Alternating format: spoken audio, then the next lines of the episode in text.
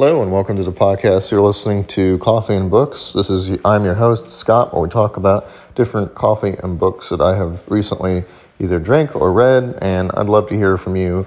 Uh, mainly because I like talking to you guys. I like letting you hear and listen to what I'm listening to. I have some great stories out there. Uh, this one is going to be a particular favorite of mine I recently read. I've actually been recently inspired to read more of this author just because of this first book.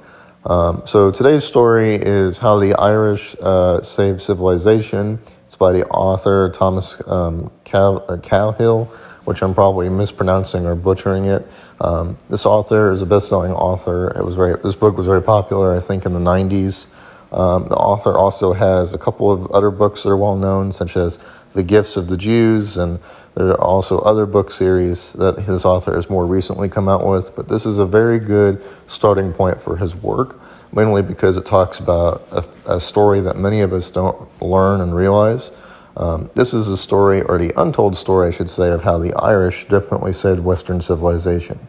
So, first, before we go and understand what was happening, we need to know what who the Irish are, where they're from. If you're not familiar with geography, I'm sure you can figure it out very shortly. The Irish are located on an island near the United Kingdom in Europe. Uh, basically, the island is split between two countries: uh, the United Kingdom in the north, and in the south is the country itself, Ireland, and their government. Um, Ireland, of course, wants to be unified.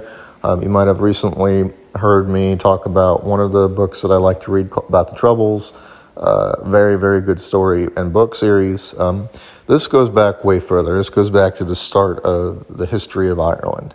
And what we know from the history of Ireland actually comes from the Roman Empire. So, first, we kind of have to go into the Romans, which you may or may not be familiar with.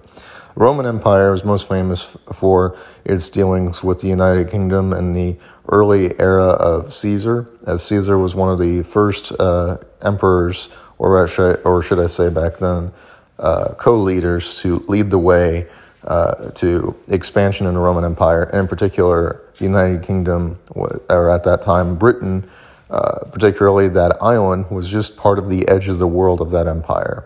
Um, what Romans brought with them was what they considered to be civilization. Um, in particular, Latin, um, you know, rulings, uh, the Roman civilization ways, uh, you know, their forms of government, their ideas of what people should be like. Um, you know, the Romans were warriors and run sort of loosely and interconnectedly for hundreds and hundreds of years. Um, you know, the full empire, I think, actually collapsed in 1453 AD, the Eastern Empire. But this particular, the Roman Empire, what we're talking about and how it relates to Ireland, spe- deals in particular with the Western Roman Empire, the more famous Roman Empire. Um, the famous deal with the Roman Empire was that they considered themselves to be in, undefeatable. They expanded outward more and more as they conquered more and more territories and resources. They wanted to expand. They pretty much conquered the whole globe. Um, but in particular, when they got to England, um, or I should say, again, Britain, uh, they ran into different types of people who lived on these islands. And so they built a wall, Herod's Wall, which divided the north and the south uh, of basically what is Scotland and England. Um, Ireland was sort of its own little deal and thing. And again, different types of people live there. Um, the Picts are a very famous example who painted themselves blue and scared the crap out of the Romans. Uh, but basically, the Romans considered all the people, for our purposes, in Ireland savages or barbarians, people who weren't civilized according to their nature. Uh, basically, anyone who wasn't Roman was considered to be a barbarian. Um, and these people definitely fit that category. Now, we know for a fact that there were groups of people, such as the Druids, that lived in Ireland and in England and in Scotland, and these people had, you know, their own sort of religious movement and, you know, their own specific meaning. And what happened was is that basically during 400 AD, the Roman Empire in the West collapsed suddenly after constant invasions. Uh, this is partly because of enemies at their gates all the time, but it's also because the empire was stretched way too thin and there weren't enough resources to keep the whole place connected together. Um, as a result of all of this, what you mainly need to know for the start of this story is that when the empire collapsed, that is when we entered the Dark Ages. When the fall of Rome basically happened, there was no communication between one city or town to the next, even though it took years and years for the news to reach places like Ireland. you know, the borders of the empire. Basically, for our purposes, the entire society collapsed. People did not read as much, they didn't farm as much, they lost the tools and technology that the ancients had. Um, it's actually quite amazing with the collapse of civilization. Most people in the West, uh, and, and, particularly in Europe, uh, did not have the ability to, you know, like I said, live a very good life anymore. Uh, the quality of life went down. Uh, people became more superstitious. Uh, more problems happened. Uh, another factor that we have to consider is that the Roman Empire basically adopted Christianity as its, you know, sort of modern religion, uh, which happened, of course, during the same time period as Caesar to sort of the present time in the 400s. While all that was happening, uh, and the Roman society adapted to Christianity as becoming the mainstream religion, um, it was sort of done in a particular way. Uh, it took aspects of different societies and combined them together. But basically, what it comes down to is that the Roman society uh, sort of adopted Christianity as a sort of pseudo way of obeying the emperor or the king. Uh, this was a way that people did to please the emperor to show that they had loyalty in whoever was leading and in charge. When society collapsed in the 400s, there wasn't as much of a reason for people to uh, swear disloyalty anymore. Uh, so a lot of civilization that we consider important for Western civilization was lost. Um, many books, many people didn't read Latin anymore, uh, like I said, or do any reading in general.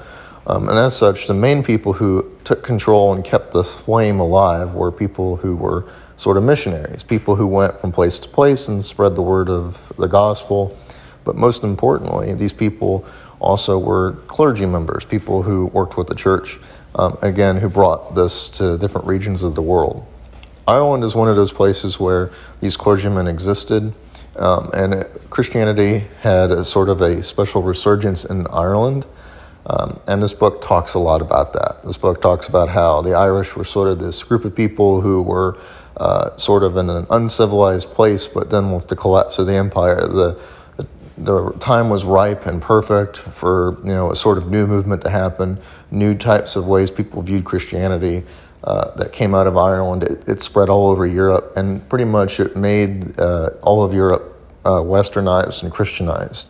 Um, and this was partly through the fact that people in Ireland were becoming the sort of mainstream way of how we view the church. Uh, but that is why Christianity was very important in Ireland, and specifically Catholicism, uh, which we see uh, comes directly out of Ireland itself.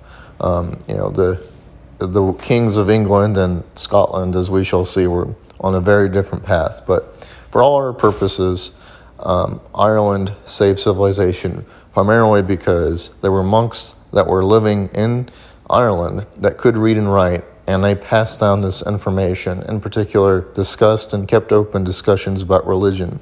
They also did a very good job of copying down works and making new copies of books that were lost to the ages. Um, it's incredible to think about, but in this time period, many of those libraries that were across the world were destroyed or looted or burned um, and we lost an incredible amount of technology and material again for the time period. But it was thanks to some of these monks that were so adamant about writing things down and copying them that some of that technology was saved and some of those stories were saved. Um, and in Ireland, of course, to the modern era, had a lot of complications, which we shall see from their history. But it's nice to think about and know that at one point in time in history, a few monks living on the edge of civilization uh, inspired people to basically rejoin, or rather, spread the word of the gospel um, in Christianity, which led to a revolution that probably led to the Renaissance in our modern Western society today. And if it wasn't for those few monks, we probably would all be either uh, living a very different life. Anyway, that's the story of how the Irish saved civilization. If you'd like to learn more, please check out the author, Thomas Cowhill. Um, again, he has other book series as well. It's a best selling book. Uh, I think you'll like it. Um, I'm going to give this book series a four out of five. Um, I give it a four out of five because I enjoyed the story, not a five because the story at times can be a little bit, uh, again, harder to understand and read, but the book was very quick and easy to understand and go through for the most part. So if you are sort of a interested a history learner, this is perfect for you. If you're a new or beginning reader, maybe this isn't the best place, but I definitely recommend this book if you like history. Um, anyway, if you'd like to feel email me, feel free to uh, drop some more book suggestions. My email is Scott S C O T T Bernstein B E R N S T E I N 16 at yahoo.com. Have a great day.